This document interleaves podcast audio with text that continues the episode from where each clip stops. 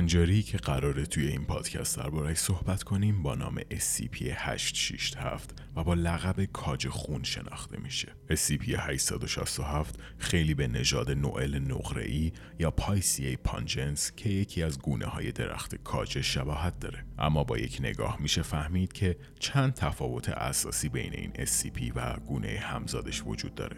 اولین و واضح ترین تفاوت رنگشونه. برگ های کاج آبی همونطور که از اسمش مشخصه به رنگ سبز آبیه، اما برگ های اس سی پی هشت شش هفت سرخ و تیره است. تفاوت دوم اینه که اس سی پی هشت شش هفت میوه کاج نداره. خب در نبود میوه کاج برای حمل و نقل و محافظت از دونه ها، فرآیند تولید مثلش به چه صورته؟ دقیقاً جواب همین سواله که اس سی پی هشت شش هفت رو از یک درخت زیبا و تنومند به یک ناهنجاری خطرناک تبدیل میکنه. راز تولید مثل اس سی پی هشت شش هفت در برگ‌های این گیاه نهفته است. برگ‌های سوزنی این درخت از لحاظ ظاهری شبیه برگ درختان کاج معمولیه، اما تفاوت اصلیشون در اینه که برگ‌های اس سی پی هشت شش هفت واقعاً سوزن هستن و ساختارشون خیلی شبیه به سوزن‌هاییه که ما توی سرنگ‌ها و برای تزریق ازشون استفاده می‌کنیم. وسط هر سوزن یک دونه کوچیک قرار داره و تهش یه محفظه هوای فشرده شده است. وقتی موجود زنده‌ای با برگ‌های درخت تماس پیدا می‌کنه،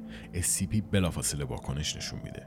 محفظه هوای انتهای سوزن آزاد میشه و دونه‌ای داخلش رو با فشار زیاد و سرعت بالا به داخل پوست اون موجود زنده تزریق می‌کنه. این فرآیند خیلی شبیه طرز کار دستگاه تزریق خودکاره که برای رسوندن دوز مشخصی دارو به بدن بیمار استفاده میشه. ابعاد این دونه خیلی کوچیکه و سر تا سرش با یک مایع بی‌حس کننده و انعقادگر پوشیده شده.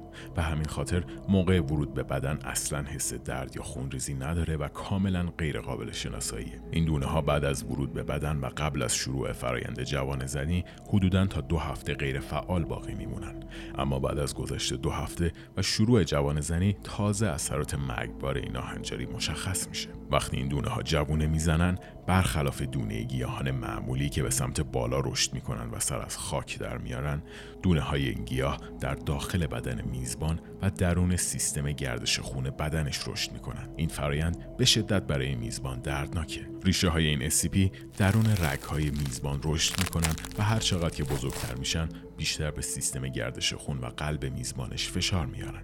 در نهایت ریشه های این گیاه به قدری رشد میکنن و بزرگ میشن که رگ های میزبان رو پاره میکنن. این منجر به خونریزی های شدید داخلی و در نهایت مرگ میزبان میشه. سرعت این فرآیند خیلی بالاست و فاصله بین ریشه زنی دونه ها تا مرگ میزبان حدوداً بیست و چهار ساعته، اما همین بیست و چهار ساعت برای میزبان به اندازه ابدیت طول میکشه. اگرچه میزبان جون خودش رو از دست داده، اما هنوز کار اس سی پی هشت شش هفت تموم نشده. چند ساعت بعد از مرگ میزبان، یک کاج خون جدید از بدنش بیرون میزنه. این درخت سرخ رنگ در ابتدا خیلی کوچیکه، اما مثل فرآیند رشد دونه ها میتونه در عرض فقط سی روز به بلوغ کامل برسه. برخلاف اکثر گیاهان، اس سی پی هشت شش هفت میتونه بدون نیاز به نور خورشید یا خاک رشد کنه، چون انرژی لازم رو نه از طریق فتوسنتز بلکه از طریق گوشتخواری تأمین میکنه.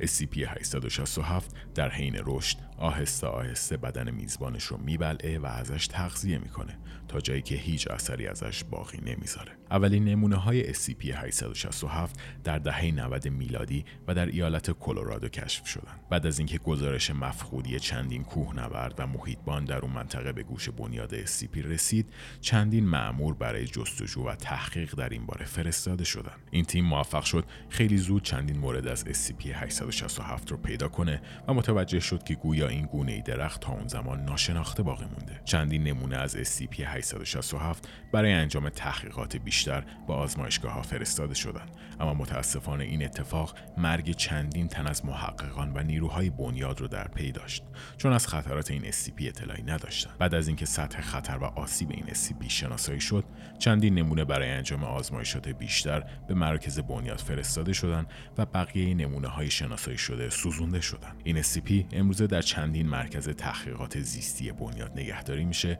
و کلاس یوکلید بهش اختصاص داده شده. تماس مستقیم با این اس سی پی هم کاملا ممنوعه و تمامی آزمایشات باید به وسیله ربات‌ها انجام بشن. خب حالا که پرونده این اس سی پی هم بسته شد، میخوام راجع به یک موضوع دیگه صحبت کنم. گیاهان یکی از مهمترین ارکان زندگی روی کره زمین هستن و قدمت بعضی از گونه هاشون به دویست و پنجاه میلیون سال پیش برمیگرده. علاوه بر این، گیاهان توی تمام شرایط آب و هوایی زندگی میکنن. از زیر آب گرفته تا روی سنگ و داخل بدن انسان و غیره و غیره و غیره. البته این مورد آخر رو به شوخی نگفتم. اگرچه تعداد پرونده های پزشکی مربوط به این مورد خیلی نادره، ولی قبلا اتفاق افتاده. مثلا چند سال پیش مرد هفتاد و پنج ساله اهل ایالت ماساچوست به اسم ران با درد شدید قفسه سینه و مشکلات تنفسی به اورژانس مراجعه کرد و تحت عمل جراحی قرار گرفت. پزشکان در حین عمل جراحی متوجه شدند توده‌ای که داخل ریه های این مرد قرار داشته در اصل یک دونه است که داخل ریه هاش ریشه دوونده. خب اول از همه برای رشد گیاه داخل بدن باید یه جوری دونش رو داخل بدن بکاریم. بحث بلعیدن که منتفیه. برخلاف اون چیزی که شاید در دوران کودکی شنیده باشید، بلعیدن دونه های هندوانه یا سیب باعث رشد این گیاه داخل معده‌تون نمیشه. معده انسان اسید بسیار قدرتمندی رو ترشح میکنه که میتونه خیلی چیزها رو نابود کنه.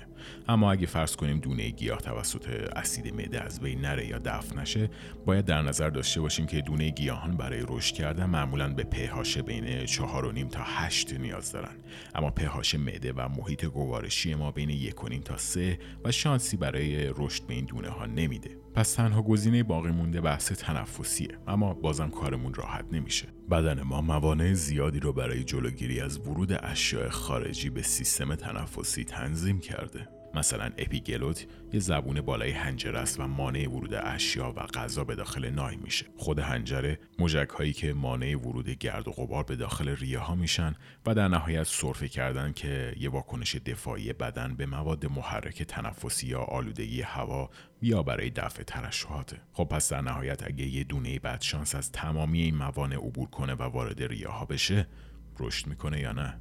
همونطور که هممون میدونیم گیاهان برای رشد کردن به نور خورشید آب و کربن دی اکسید نیاز دارن، اما دونه ها برای جوون زنی فقط به رطوبت، گرما و اکسیژن نیاز دارن که این شرایط در ریه های انسان کاملا مهیاست.